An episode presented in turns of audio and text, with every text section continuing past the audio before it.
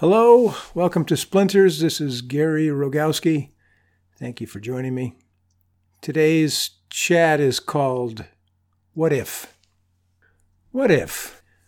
What if I joined the online mastery program or the build along session making a mirror frame?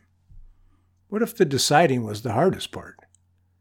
What if I stopped worrying and started doing? What if I trusted myself? What if the only way out of something is through? What if drawing your self portrait wasn't selfish, but generous? What if giving your knowledge to others was necessary? What if time is of the essence? What if the struggle is always the only thing?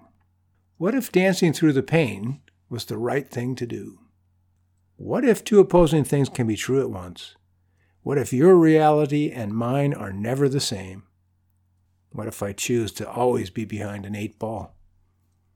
What if effort produces nothing sometimes? What if effort produces everything sometimes? What if we got rid of the lawyers? Oops! what if my slip is showing? What if professional athletes didn't moan about being paid only $25 million this season? What if greed were a crime? What if politicians had to play catch with something dangerous to solve our problems? What if I worked on my attitude about my issues rather than avoiding them? What if I stopped worrying and started working instead? What if I stopped lying to myself about what I am capable of? What if I had no inner critic? What if the sky is the limit? What if the grass is always greener on the other side, no matter which side I'm on? What if time is tight? What if changing the way I think about myself is crucial? What if good things come to those who put in the effort, not to those who wait? What if purpose is not given from without, but made from within? What if I decided to take a chance on my abilities? What if I learned to be patient with myself and my foibles? What if I tried something new to push my limits? What if I moved out of who I used to be to consider who I want to be? Okay, what if I enrolled for a build along session and stretched my design and building skills? What if I forgave the shameless promotion, cut the writer some slack, and took a class with him? What if we are always in a pickle? What if I knew what I was talking about? What if I do know what I'm talking about? What if this is it? What if the hokey pokey is what it's all about?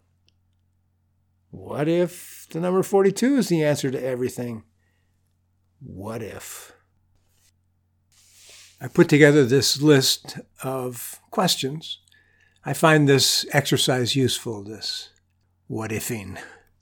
It allows me to think of possibilities without silencing myself or criticizing myself. I just spit out ideas. What if? And that's what I did with this list. And then I reworked it a little bit and shared it with you. What if I shared it with you?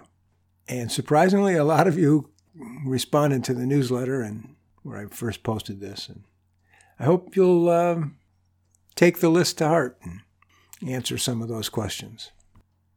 Thanks very much for listening. I appreciate it. The online mastery program continues. Please check out our website, northwestwoodworking.com, for more information on that. Another two year program starts in October, and our current mastery groups, some of, some of those folks, are going to continue for a third year. So it's been a, uh, an interesting journey and continues to be so. Lots to talk about. Lots to talk about. Please check out the website for our Mastery Student Gallery. You can check out their work, see what they've been up to, and for information about our other classes and online instruction videos that you can rent and check out. Support me on Ko-fi.com. Take care of yourselves. Bye bye.